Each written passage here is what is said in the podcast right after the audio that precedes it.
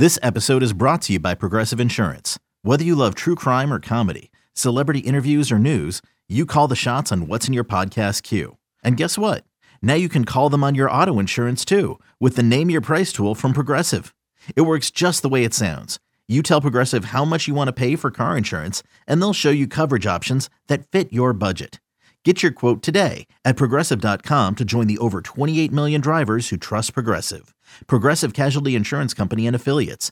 Price and coverage match limited by state law.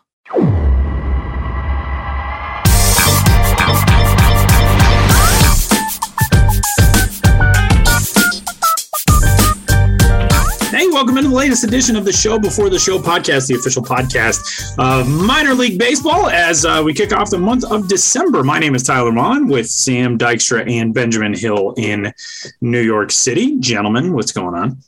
Um, I mean, generally or a bit yeah. more, more like in your lives. What's going yeah, on in your lives? How, how was your Thanksgiving, Tyler? It was delightful. It was, uh, as as you guys both know, normally I'm out there for Thanksgiving, but, uh, you know, of course, the last two years, uh, things have been different. So last year did Thanksgiving, just me, my mom, my dad. This year, my aunt, uncle, and cousin who uh, live in the city, live in Manhattan, who I normally visit for Thanksgiving, they actually came out here, uh, which I don't believe they have ever done. So we did a Thanksgiving at my mom's house with the six of us, which was super fun. Um, and yeah, it was uh, it was great. I've not weighed myself since. So in that respect, things are fine. How about you guys? I assume you've just been working out until you can weigh yourself. Yeah, exactly. Just, yeah. uh, just a constant that, and like uh, starvation slash force feeding myself leafy greens. You know, which is the only way that I can eat them is force feeding.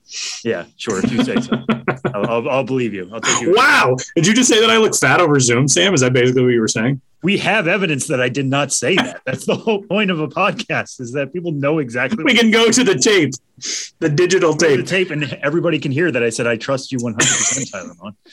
Um, no, Thanksgiving was good though. It was it was good to be uh, around the family and and back in person this year. That was a, that was a huge thing going back to Connecticut. Um, yeah, being with my nephew and niece, and and them actually. Like my niece actually wanting turkey and knowing what turkey is this year. She was one, one years old last year. She's two now, um, knowing all the stuff she wanted. We played games of like memory with her food and with my nephew's huh. food of like have turkey, then cranberry, then potatoes, then carrots. Okay. Try to remember it. And then all of a sudden they had a clean plate. Like it was just that's, a, that's a pretty good exercise. Yeah. That seems, yeah. that seems very good. All credit um, to my uh, brother-in-law who has to deal with these kids every day. So I'm sure he's, That is creative. Wits he's figured out all the goals, all the yeah. games. Um, Ben, uh, you have a, a tiny human who you got to experience Thanksgiving with for the first time. What's the, you know, I know Harry's obviously not at a at an age where you're setting down a giant plate of turkey and stuffing and mashed potatoes and everything in front of him. What was Thanksgiving like for you guys? Yeah, Harry, uh, he eats a lot of purees, a lot of uh, finger foods, as it were. He loves food, though. Uh, but yeah, it was his Thanksgiving. We stayed in Brooklyn in our apartment. And uh, my brother and his fiance came over, and uh, it was very low key. It was my first turkey ever, as regards me actually making a turkey. I somehow made it this far in my life to being like the point man on the turkey, and it came out pretty well. But then, especially because I made it, and because I'm kind of compulsive in general, I was very into uh, using all the leftovers and being really conscientious. And I got some good, like you know, not just like you know sandwich type stuff, but some good like post Thanksgiving meals out of it, but I think I pushed it a little too far in my quest to use everything, and maybe that's why I don't feel very good today. um the turkey carcass soup was this that sounds like something you get on like a diner uh in the southeast or somewhere. Oh, we're in uh we're in Mobile, Alabama. We're having turkey carcass soup. Um there are obviously so many things for us to discuss here on this week's episode of the Show Before the Show, but before we get to that, I just want to ask both of you this question. Uh thanksgiving dinner or leftovers, what's better? Ben, do you want to take this as somebody who's actually a connoisseur of this now? I guess so. Um, I have my thoughts, but I want you to share yours. No, I like leftovers, especially because I, you know, again, I was it was a low key Thanksgiving, but I was like the point man for the whole meal. So I get very stressed. You know, I'm just making a dinner for two. Yeah. I'm very stressed about how it's going to come out. And so I just felt the pressure was on. So even though everything came out pretty well, you know, I just didn't really relax and enjoy it. It was just kind of like, all right, all right, let's do it. Let's do it. Okay, it's good. No one's dying. All right, this is great. So then Thanksgiving, you can then, like, you know, at night after a few drinks, you look in the refrigerator and you're like, yeah, I made this. I did. Yeah. This. I'm the best. You know, and that's basically how my life goes, hating what I do in the moment and thinking I failed and then reassessing it and being like, you know what, I think I'm okay. Yeah, I, I, I get that. Um, Sam, thoughts? I, honestly, I, I told Ben to go first just so I could organize my thoughts, because my first thought was you want the genuine article. And I say this as somebody who didn't have to cook this year, but like you want the freshest stuff, like as it comes out of the oven right there, right to your plate. That being said, I will probably go with leftovers because there are no expectations for leftovers. Ah, I can okay. make a sandwich that has stuffing, turkey, and a cranberry sauce as a condiment on it. And, and it's going to be good regardless. Right. Right. Just like mash you're not all that stuff it. together. Right. You know, that makes do, sense. Do what uh, some might call the Boston Market Special, which is just you get all the things and then you just swirl it all just together. Just slop it all together. Yeah. It's my favorite judges. thing about Thanksgiving. Yeah, exactly. It's my favorite thing is all of the flavors are so complimentary. You can just throw it all in one giant bite and it's, right. I love it. It's my favorite.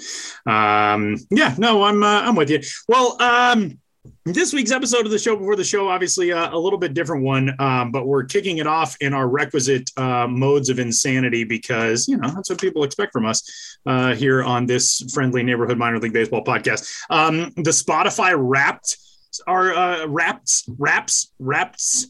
Uh, W R A P P E D S uh, are coming out for people. We already heard from people yesterday whose top podcast of the year was this very podcast, the Minor League Baseball podcast. Shout out to uh, to Dax Littleton who uh, who uh, submitted that to us on Twitter, which was very cool. And um, you know, just hearing from, I've actually over the last few months been more randomly told by people, oh man, I just love the the Minor League podcast, you and Sam and Ben and and all of that, and and that's very cool. So I think people are expecting nothing different uh from us other than tap dancing and talking about food for a little while at the start of a, a big and different episode. But uh it is December second, twenty twenty-one, and Major League Baseball and the Major League Players Association are uh, officially in a work stoppage for the first time since uh, nineteen ninety-four ninety-five. And uh, that means, obviously, a little bit of uh, a different reality for all of us uh, at the M L B dot com side. It does not necessarily mean a, a very different reality for this podcast specifically. Um, and we'll get into that and explain it why. Uh, I am... As anyone who has tuned into this show is aware, I'm not in the office in New York City. Uh, you two guys are. Um, so we're going to talk about kind of where things stand as of today. But I think we're we're going to ultimately hit and hammer the point that for us on the minor league side, uh, it's largely business as usual at the moment. The podcast will stay pretty much the same. We'll get to cover a, a lot of the same stuff uh, and have more of our nonsensical conversations. But uh, Sam, you want to just kind of lay out uh, where we sit right now? Yeah. So things are going to be a little bit different um, during the work stoppages, as Tyler just mentioned there. But one great thing about this is that we are the Minor League Baseball podcast. Minor League Baseball is not affected by the lockout for all intents and purposes. If the, the work stoppage were to continue into April or May, Lord knows none of us want that on either side, on any side. Um, but Minor League Baseball would still exist. Uh, going into the twenty twenty-two season, that's not going to be affected. Uh, next week, the major league portion of the winter meetings has been canceled, but the minor league side will continue, and our own Kelsey Hennigan will be down there covering that for us. Um, so we can talk to her about that going forward. Um, you know, there, there is a transactions freeze, at least on the major league side right now. Um, so we can't talk about free agent signings and how they affect teams or trades and how they affect teams. Those aren't going to happen for a while until this ends. Um, but all that said, we we can bring you, like we're going to bring you an interview this week with the Number Tamer talking about minor league attendance. We still have the ballpark guides that are going to be ongoing that you can visit on the website. Um, there are a lot of angles in which to cover minor league baseball. Uh, we, we've gone through, you know, tough times last year of like, what are we going to talk about without baseball going on? If you stuck with us through that, stick with us through this. Um, we're still going to be with you all off season, leading into the twenty twenty-two season, and um, bringing you a lot of fun stuff to talk about that, you know, is allowed here. Um, if you go to M L B dot com, you can kind of see that there is a note about what content can be. It's going to be a lot more history focused. It's going to be a lot more minor league focused, and we fit in one of those buckets uh, pretty well. So we're glad to have you back this week. I know we took off last week for Thanksgiving. Uh, we wanted to come back this week to kind of be with you guys and know that this is a, a weird week, but um, hopefully weird weeks are going to be fewer and fewer as as we go forward, but we won't know until uh, the work stoppage officially comes to an end. So uh, my uh, my meeting controls on Zoom went away, so I wasn't uh, able to unmute my mic. Um, we've been doing this for a long time. I still can't find the correct buttons to do things. Uh, the Number Tamer is uh, a name that uh, minor league baseball fans are probably familiar with, um, and yet maybe don't know uh, everything behind, but you guys got a chance to speak with the Number Tamer. Ben, tell us about this conversation and uh, kind of where the um, the inspiration for becoming the Number Tamer, like a, like a superhero movie, became. It's a superhero origin story. I am to become the Number Tamer. It's yeah, a very I think famous uh, quote. I don't. I don't know how well-known David Kronheim is uh, to the average fan, but I think people who are really immersed in the industry and minor league baseball and professional baseball attendance and who really like um, that kind of information might be familiar with him. Number Tamer dot com is his website. And, uh, you know, we're going to cover it all in the interview, so don't want to be too redundant with it. But uh, his latest report came out just recently over the last couple of weeks. He's been doing uh, professional baseball attendance reports for over two decades. And um, even though he does it on his own and, you know, not through any other entity and uh, makes them available for free, I mean, it's clearly a labor of love, but I've never seen, uh, you know, through all these myriad internet sources, I've never seen anything that comes close to uh, David Kronheim, a k a the Number Tamer, um, in terms of level of detail and information you can find um, in his reports. And if you just like parsing minor league baseball, professional baseball attendance, it's, it's a great resource. So get psyched. We're going to talk to him.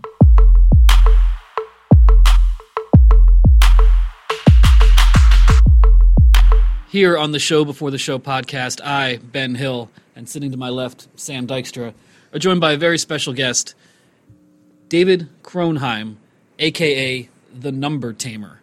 And uh, if you work in minor league baseball or major league baseball, or if you're just interested in baseball attendance, uh, David releases annual attendance reports uh, since nineteen ninety-eight, um, really going deep into the specifics of baseball attendance, and it's a great resource, something I've uh, used as a resource in my own writing for many years, and uh, we want to have him on today just to talk about a very interesting year in uh, baseball, attendance and otherwise. So, David, thanks so much for being here. Well, thank thank you very much. It's a pleasure to be here, and I hope I can provide some useful information. Well, to start, you are the Number Tamer. Um, you know, your website, the Number Tamer. Uh, could you speak a little bit about uh, how that nickname came about and how you got involved in putting together some of the most uh, detailed baseball attendance reports anyone would be able to find anywhere? Well, I started my career as a sportscaster in college many, many years ago, and then got into the advertising business as a market research analyst and also as a copywriter specializing in doing funny radio commercials.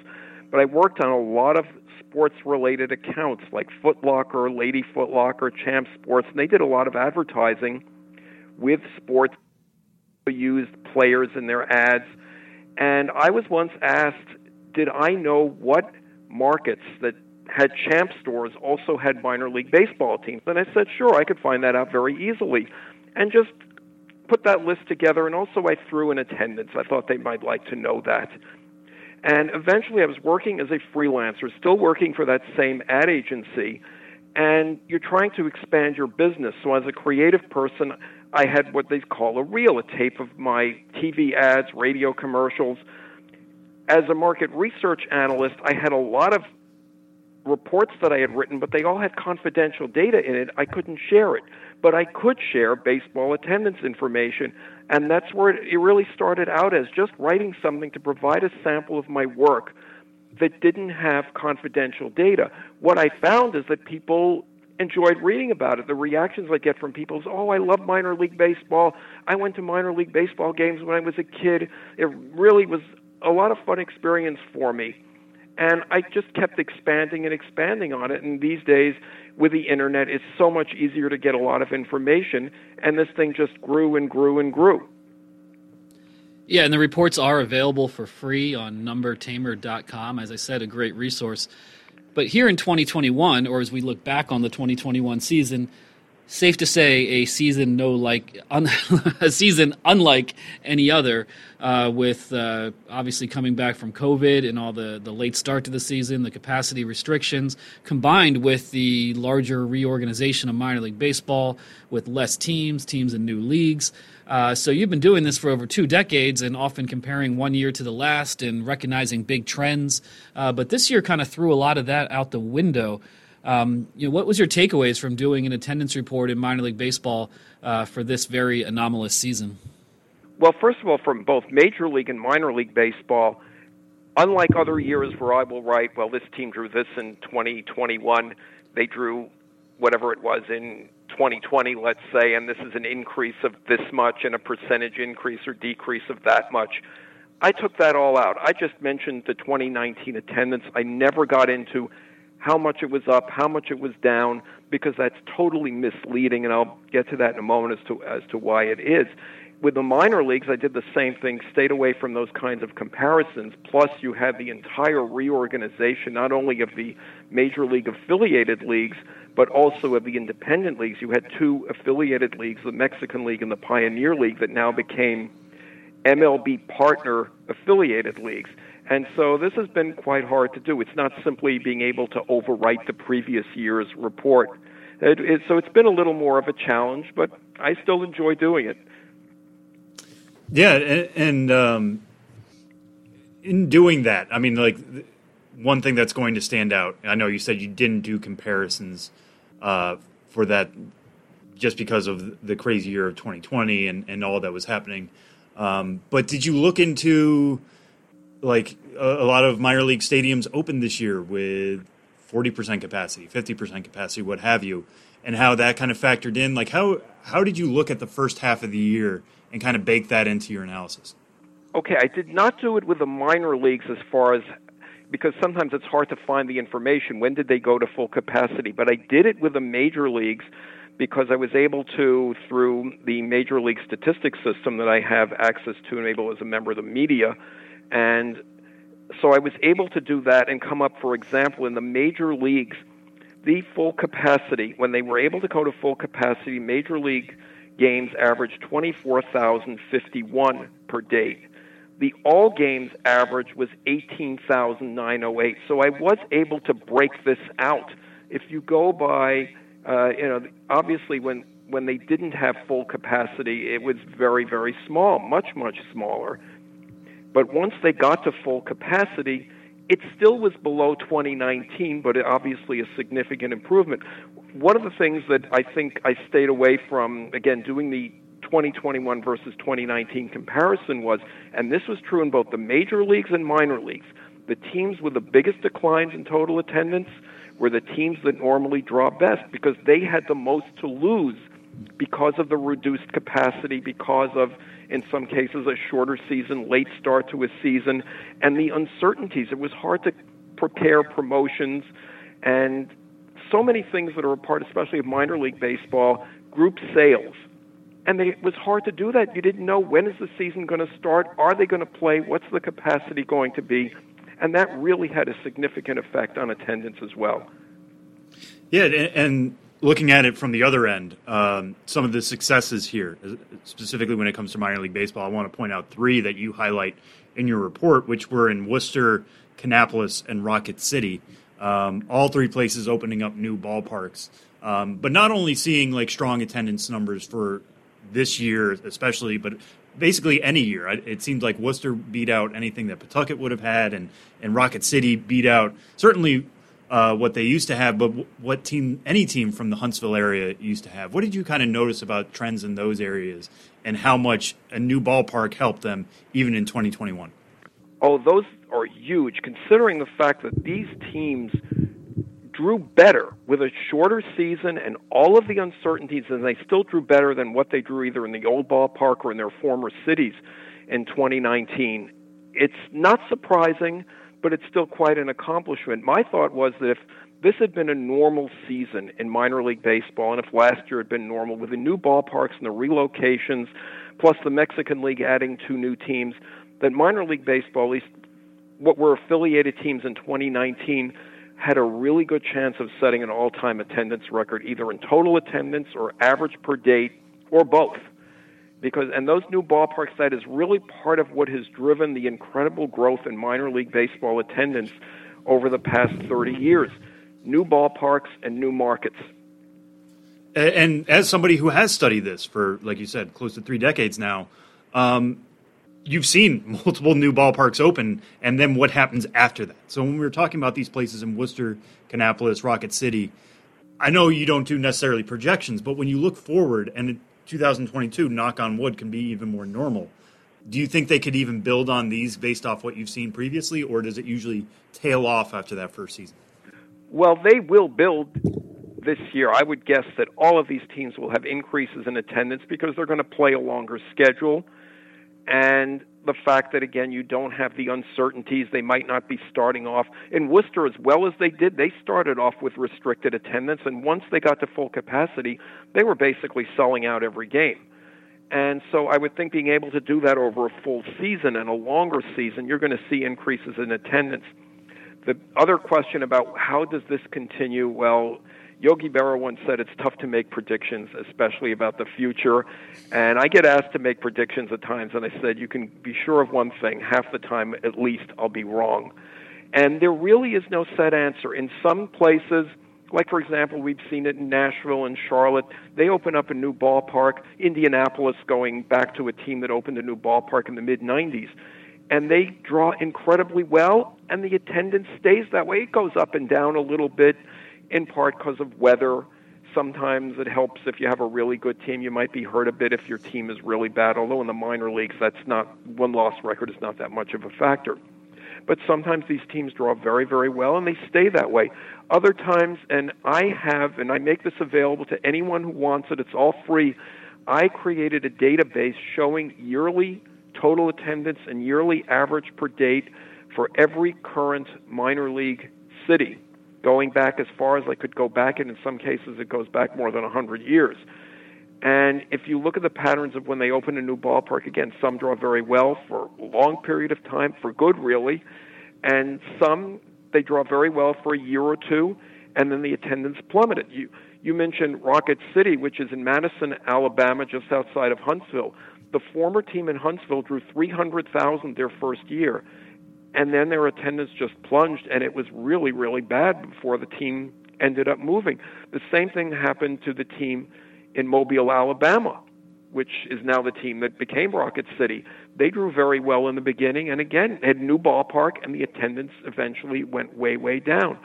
Other teams draw very well at the beginning. The attendance comes down a little bit, and then it basically plateaus. And they still draw well, but not quite as well as they did their first season. Yeah, and you made the um, the relevant point, David, that the teams that had the biggest drops in attendance were the ones that had the most to lose, because if they're drawing a lot of people and then they suddenly can't for various reasons, then they're going to lose the most. But yet, yeah. um, the two teams that had the best attendance in all of minor league baseball, um, you know, were were t- top drawing teams in previous years as well. We had uh, number one in all of minor league baseball in the triple A East, the Nashville Sounds, and um, number two in the triple A West, uh, the Las Vegas Aviators. Uh, what do you think contributed to their success, or why they, or how they were able to overcome, you know, the baked-in challenges to the twenty twenty-one season? What happened to them was simply why the same reasons they drew very well in twenty twenty-one were the same reasons they've drawn well before. Well, for Las Vegas, it's a relatively recent phenomenon, and getting into a new ballpark, and the same thing with Nashville.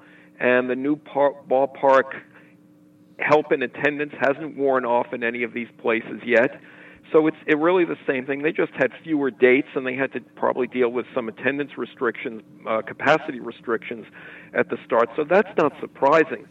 But I, I can tell you, if you look at the teams with the biggest declines in total attendance, of, of the ten of the thirteen teams with the biggest declines drew over five hundred thousand in twenty nineteen. Simply put, the teams that had the biggest declines were the teams that had the most to lose from the uncertainty and from the reduced capacity restrictions, and they did. And it's the example I give in my report is if you take a team, if you have two ballparks and they're each at reduced capacity of three thousand, and one has a team that averages eight thousand per date for a season, and the other one has a team that averages twenty-five hundred, the team that averages eight thousand is going to be hurt a lot more by a reduced capacity a restriction, and that's what happened. It happened in the major leagues as well. The teams that were down one million in total attendance, with the exception of the Arizona Diamondbacks, these were all the top draws in the majors. The Red Sox, the Angels, Dodgers, Yankees, Cubs, Cardinals, uh, the Giants, and you know that if it had been a regular season, these teams would have all done, or almost all of them would have done really, really well. I think the Dodgers might have drawn four million for one thing. Yeah, and, and in speaking of how attendance is tallied, you, I saw an interesting note in your uh, report that the Pecos League, which is a pretty low-level independent league, is the only league in all the professional baseball to not include no-shows in their attendance reports, meaning that all the other teams and leagues, uh, they report tickets sold for attendance, but that doesn't necessarily translate to people showing up at the ballpark. Um, does that aspect get tricky to break down, or is there any way to find out who's actually in the ballpark uh, on any given night? And, uh, you know, what are your thoughts on how teams, you know, quantify attendance in that way? I always use that as a qualifier. I can only report the attendance that they announce. There is no way for me to know how many people are in the ballpark. Also, a lot of announced attendance in both the majors and minors includes fans who are getting in for free.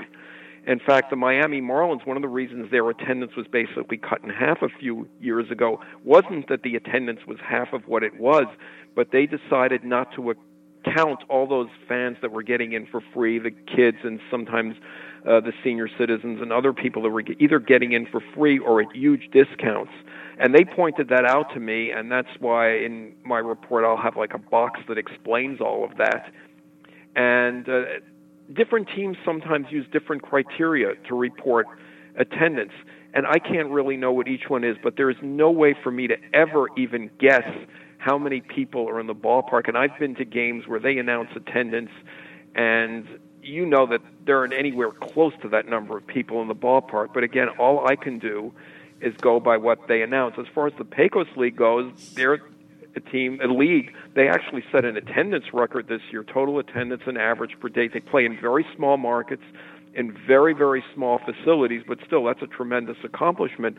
But they only count fans in the stands, so you'd have to figure their number of tickets they sell is probably a little higher than what it is. But there is absolutely no way to know. Uh, the teams do know it, but there's no way for me to know how many people actually are in the stands overall at a game. And, and David, this will be the last one for me. Um, in in compiling these reports, you know, this document that I would have in front of me about two thousand twenty-one minor league attendance mixed in with major league attendance and independent leagues is sixty-one pages. Like you said, you have data going back, in some cases, one hundred years on how attendance has waxed and waned in certain cities. Um, so as you kind of notice these trends, we talked about them, a few of them. Some of them are as easy as opening up a new stadium. But if a team is going to come to you and say, like, in two thousand twenty-three, we want to maybe set an attendance record, based off what you've seen historically, what is a good practice to make that happen? And I use two thousand twenty-three because hopefully, you know, we're really right past the pandemic at that point. Um, but is it as simple as just opening up a new stadium, or is there – Are there some other well, trends you noticed to make that Well, happen? Opening a new stadium would be the biggest factor of anything, and that will, ha- I've noticed, that has had the biggest, either teams relocating. I, I could go two ways and say relocate to another market, but I don't think that's the, the something that would apply to almost all teams. You hate to see teams leave a market anyway, but the biggest one would be opening a new stadium. Also, what happens now, and this is something that's relatively new, and that is the teams are getting rebranded. They're getting new nicknames, new logos, new mascots. And that, for a lot of teams, seems to help. And one thing they do is they sell a lot of merchandise. These uh, team names, they're coming in, and I'm trying to remember which. It was either the Wichita Wind Surge or it was the Rocket City Trash Pandas who sold a million dollars worth of merchandise before they ever played a game.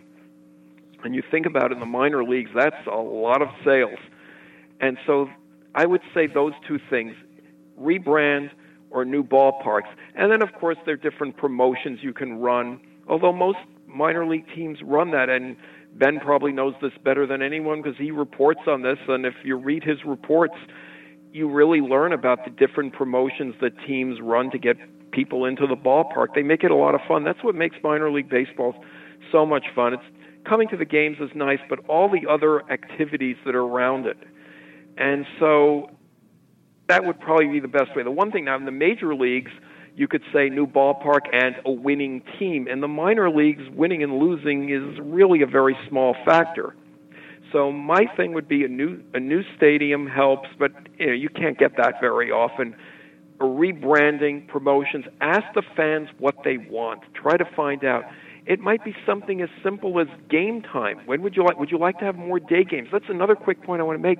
In twenty twenty-one, in the minor leagues, a very big promotional thing in the minor leagues in recent years have been school days and camp days, where they play games at eleven o'clock, twelve o'clock, and bring in a lot of children from schools during the summer from camps. There was very little of that in twenty twenty-one because of the uncertainty, and I have a table where I show the number of these games on the original schedules in previous years and how there was maybe like one-fifth that number in twenty twenty-one. And you're building fans for the future with that. When you get these kids into the ballpark, those are your fans of the future, and you hope they come back again. Yeah, and what you're just hitting on there, David, is just how much there is to break down, and you can go into a seemingly endless rabbit hole when you're uh, analyzing uh, twenty twenty-one or any season's uh, baseball attendance, especially in the minor leagues. Um, but you put in untold, who knows, thousands of hours into it. Uh, do you get feedback from people in the industry or questions, or um, you know, have you found yourself in collaboration with people in baseball who read these reports and uh, oh. and want to know more? Oh, sure. I get. I hear from people all the time, people I've known from for years, and uh, I've always told them any questions, any way that I can be of help, and they provide me with data. I return and provide them with some things, and I'm ready to help anyone who wants it. I, uh, I mention in my report always there's a line that says suggestions, uh, questions, and corrections are always welcome, and corrections are, because when you do this kind of a report, you're doing, but when I do my full reports, they combine to about five hundred pages, and in five hundred pages, you're going to make typos that you won't find. There might be changes. I'll give you a, a quick example of one. Uh, that one of the teams in the Midwest League, I had mentioned in my report that they were community-owned, and they were profitable. Their attendance was rather low, but the people who worked the games were volunteers, and so their expenses were low. Well, I got a comment from one of the other teams in the league that said, by the way, we're also community-owned, and we're also profitable, and I put that in. I told them, okay, I'm going to update my report. I'm going to I'm going to put that in as well. That's another thing that I can't know. Is a team profitable? I have no way of knowing that. Yeah, there's so much to break down. You're hitting on questions that I'm always trying to find out, uh, you know, with mixed results. But uh, David Kronheim, the Number Tamer, you can check out number tamer dot com. Again, for anyone who works in the industry or is just a fan who really likes to, uh, you know, really analyze what's going on in the industry, it's a great resource, and uh, all available for free, publicly available. Um, I've used it for years. And, David, really appreciate you uh, coming on the podcast and talking with Sam and I. Okay, well, thank you. Just want to remind everyone, I have, besides what you see on number tamer dot com, you can go to the minor league page, the major league page, and download previous year's reports if you want that. But I also have so much other data, and if there's a question and I have something that I can provide, it's done. It's all free. So just ask, and I gladly send it. I send it to anyone. You don't have to work in baseball either to get it. If, if you're, I have students who actually are taking classes in sports administration who contact me. Everybody gets it for free, and hopefully it's helpful. Well, there you have it. Hit up the Number Tamer with, with any questions. Again, it's a great resource, and thanks again, David. Well, thank you very much, and I look forward to reading your reports on your travels. I'm envious when I read about that because I've been to a lot of those ballparks, but not nearly as many as you've been to, and uh, I always read that and wish, boy, I wish I could be there too. Hey, well, I appreciate it, and looking looking to get back out there in twenty twenty-two. Same with me. Okay, thank you very much.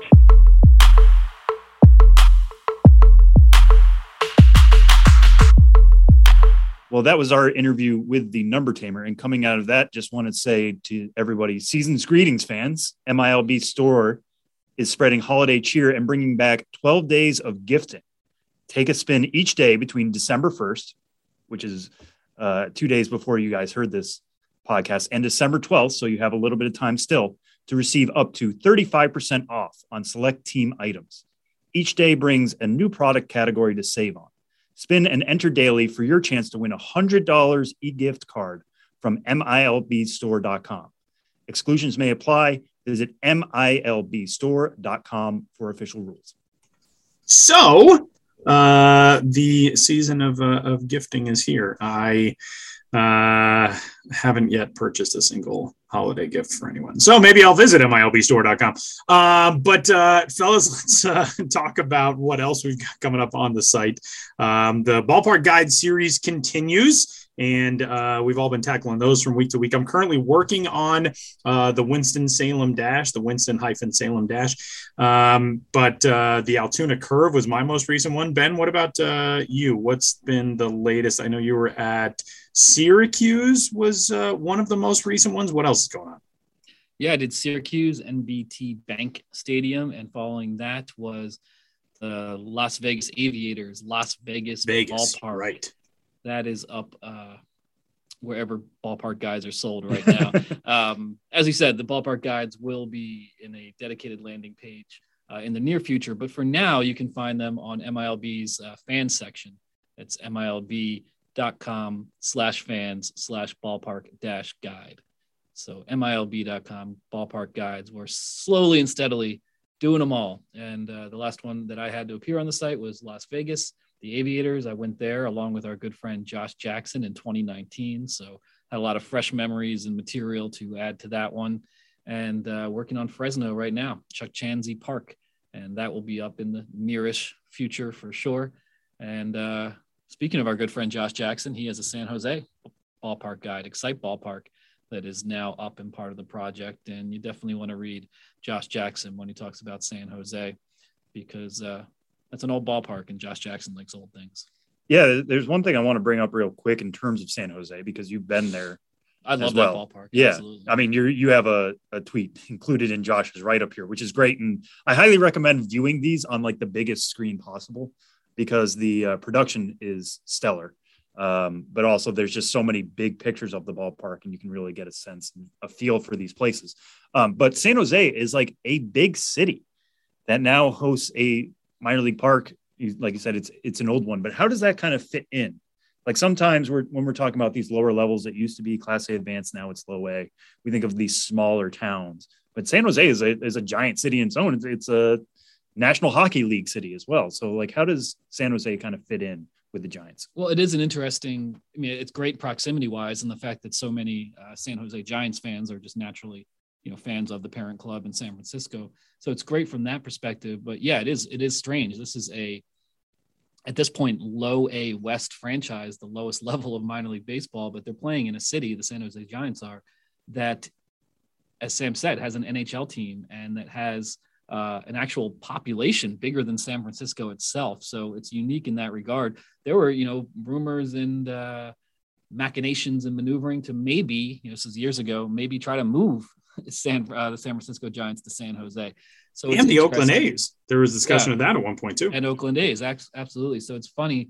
Um, so if San Jose for baseball is not a major league market, but they were building a new stadium today, that almost certainly would be for a triple A team. But um, this ballpark, now called Excite Ballpark, but like so many ballparks built of its era, initially called Municipal Stadium, it's a W P A era ballpark, you know, um, built with New Deal money and uh, just a historic, classic, awesome ballpark. So definitely an anomaly in terms of how old it is um, within the city that it uh, is located and how much that city has grown since the ballpark opened, but to see that team in San Jose still thriving uh, is a lot of fun. And it does uh, make it a unique, um, a unique place to visit. And actually when Josh Jackson was working on this San Jose ballpark guide, he emailed me an interesting question. He said, I think San Jose has a higher population than San Francisco. That's gotta be the only case, right? Of a minor league club having a larger population than its major league affiliate. And I started racking my brain, and I came up with two off the top of my head that turned out to be correct. But the aforementioned Las Vegas Aviators are the triple A affiliate of the Oakland A's. Las Vegas has a larger population than Oakland. And San Antonio, double A San Diego. San Antonio now at this juncture in time has a larger population than San Diego. And then some interesting ones that now, you know, Josh and I started to really think about this. Indianapolis actually has a larger population than Pittsburgh, triple A Indianapolis than, uh, than Pittsburgh, and triple A Columbus has a larger population than Cleveland. I'm glad I was going to really guess that last one. I'm very glad that that was correct. Columbus. And, and there might be others. And of course, other things go into this with the market itself. It's not just about, you know, hard and fast population in one city that justifies whether one thing is major league or one thing is minor league. But I do think it, it speaks to shifting demographics, and that a lot of these cities that we think of as inherently major league are because they established themselves as major league during a very different time in America in terms of where the population centers were. So it's a fun thing to explore. There are uh, some pretty amazing photos in this story that uh, Josh has up on the site right now. There's one uh, from the, the twenty twenty-one uh, Low A playoffs, the Low A West playoffs, that is just stunning. A sunset picture um, with, I believe that's Visalia in town, uh, taken on San Jose. That is uh, just a gorgeous shot. Um, there's a picture of Madison Bumgarner and Buster Posey in their two thousand nine season. Uh, as members of the San Jose Giants. Uh, Josh has, has been noted, it's a W B A ballpark, and Josh has a, a phrase in which he calls Excite Ballpark, quote, a works progress administration poem in concrete, which is just beautiful. Uh, and finally, if you have never seen Josh Jackson's headshot that adorns the top of all of his stories, uh, it makes me laugh hysterically every single time I see it. Uh, so you should check out that story because it is fantastic. Um, I always feel like he's judging me. Like, I love so reading good. Josh's stuff, and then he's like just staring at me, judging me for reading his stuff. It's like, Josh, you do great work. It's uh, so when we started with uh, with M L B dot com um, earlier this year, when they kind of merged our operations from the M I L B side and the pipeline side, they had us submit new headshots for our uh, our taglines and and being tagged as the authors of stories. And Josh, I, I had the conversation with Josh, like, what uh, what's the deal with this picture, buddy? And I think he said something to the effect of like, oh, I didn't realize I was going to be going up on every single story that I wrote, but now I don't know how to change it. And it's just fantastic, and it makes me so happy. Um, it's part of his brand now. We have right, to- exactly, exactly. It's as though he's just heard like a slightly inappropriate joke. Like, that's the face that he's making. Um, like, he's judging you for laughing at it, but it's just great. Mine, uh, fun fact about my headshot picture, cropped out of that picture is M L B Network's John Paul Morosi. Um, but uh, great story on Excite Ballpark that is up on the site right now. Um, I've got one on uh, People's Natural Gas Field, the home of the Altoona Curve, singular, not the Altoona Curves. Um, although maybe there was a Curves in Altoona. Do Curves still exist? Those those workout places? I don't know. That's a tangent. Oh, I, I was like, where are you going with this? Curves still exist? I. That was one of our running jokes uh, when I worked in Altoona, was the people who would call them the Curves, plural. Uh, but uh, a story that is coming to the the site, uh it's been done, just waiting to uh to be published, so you can check out that one for uh for some fun stuff to find around Altoona. Ben, what do you have coming up next? You uh just rolled out uh, Syracuse and Vegas. What's uh on your timeline? Yeah, Fresno is the next one. Chuck, Chuck Chansey, you said that you said that yep. And I uh it, it fell out of my brain. It never hurts to repeat things. Yeah, yeah, sure. Repetition, repetition, repetition. I'm with you. I am, uh, yeah, working on Winston-Salem, and um, that one I'm excited to uh, to get a chance to roll out. I haven't been to Winston-Salem in a very long time, but it was one of my favorite ballparks um, when I was working in the Carolina League. And Truist Stadium is now the name uh, of that park. It was one of the many minor league ballparks that was named for B B and T Bank for a while, and now uh, different naming rights sponsored there. But Winston-Salem, very cool city uh, in the cradle of minor league baseball in the Carolinas. So we got those coming up as well. Um, and speaking of Josh Jackson, our good friend whose uh, headshot makes it look like he just smelled a bad can of tuna fish. Uh, he's coming up with Ghosts of the Minors next.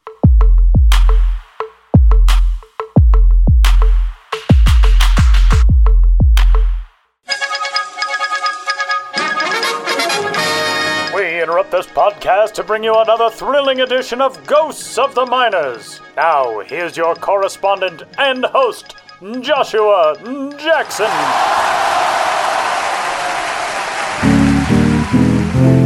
Welcome back to Ghosts of the Minors. headliners in which all of you out there in Radio Land must identify the legitimate historical ball club hiding amidst the fraudulent pair. One once had a number one fan and then some. Something about the others just doesn't add up. In the last segment, I asked you which of the following minor league baseball teams did at one time exist. A. The Centralia Zeros. B. The Port Saint Joe Lucky Sevens. C. The Niles fifty-niners. If you guessed B or C, it was all for naught, as A, the Centralia Zeros, made their time count in the Mississippi-Ohio Valley League in nineteen fifty-one and nineteen fifty-two, starting not from nothing, but from a franchise created as the Centralia Cubs in the Illinois State League in forty-seven. The Zeros had everything to lose when they changed their name from the Centralia Sterlings after taking first place in nineteen fifty. Taking their new name from a sponsor, the Zero White Chocolate and Nougat Bar, manufactured in Centralia by the Hollywood Brands Candy Company, the Zeros had a pretty sweet thing going in the first season with the moniker, winding up in second place, playing their home games at Fans Field, a park built for a reported sixty-three thousand dollars in the inaugural nineteen forty-seven season. The fifty-one Zeros were helmed by player-manager Lou Zeke Bakiza, a holdover from the Cubs era, and went sixty-nine and fifty-one and lost in the opening round of the playoffs. After finishing without much in their first season as the Zeros, they got zilch in their second, going forty-one and eighty-three to end up seventh out of eight, with only the lowly team from Mattoon, Illinois, finishing less than zero. Team officials had considered taking the Zero name away before the start of that year, but decided against that subtraction. The Centralia Evening Sentinel of that March twenty-seventh detailed a meeting at the Langenfield Hotel in which the team's board of directors voted in favor of continuing to make the most of the Zeros. The paper reported, Frank T. Egan, advertising manager for Hollywood Brands, Incorporated, attended the meeting and contributed a substantial sum of money to the club. It's possible fans found those backdoor deals with candy dealers unsavory. According to a nineteen sixty-three Centralia Sentinel look at the town's baseball history, interest waned and the club was disbanded after fifty-two. Ending the professional era here. The Zero Candy Bar, however, lived on, and after a series of corporate maneuvers, exists today as a Hershey's product. The next time you bite into a Zero, you'll have much to think about. And that's what the Zeros amounted to. Now, on to the question for next time. Which of these nonsensical complex combos played it up in the minors of yesteryear? A. The Benton Harbor Orange Wires. B. The Pine Point Goose Gunners. C. The Fort Walton Beach Jets. Want to know the answer? Keep it simple, smarty. Or tune into the next Ghosts of the Miners. But for now, you'll have to excuse me. My producer Ben Hill just bet his last buck on the old gray mare, and she ain't what she used to be.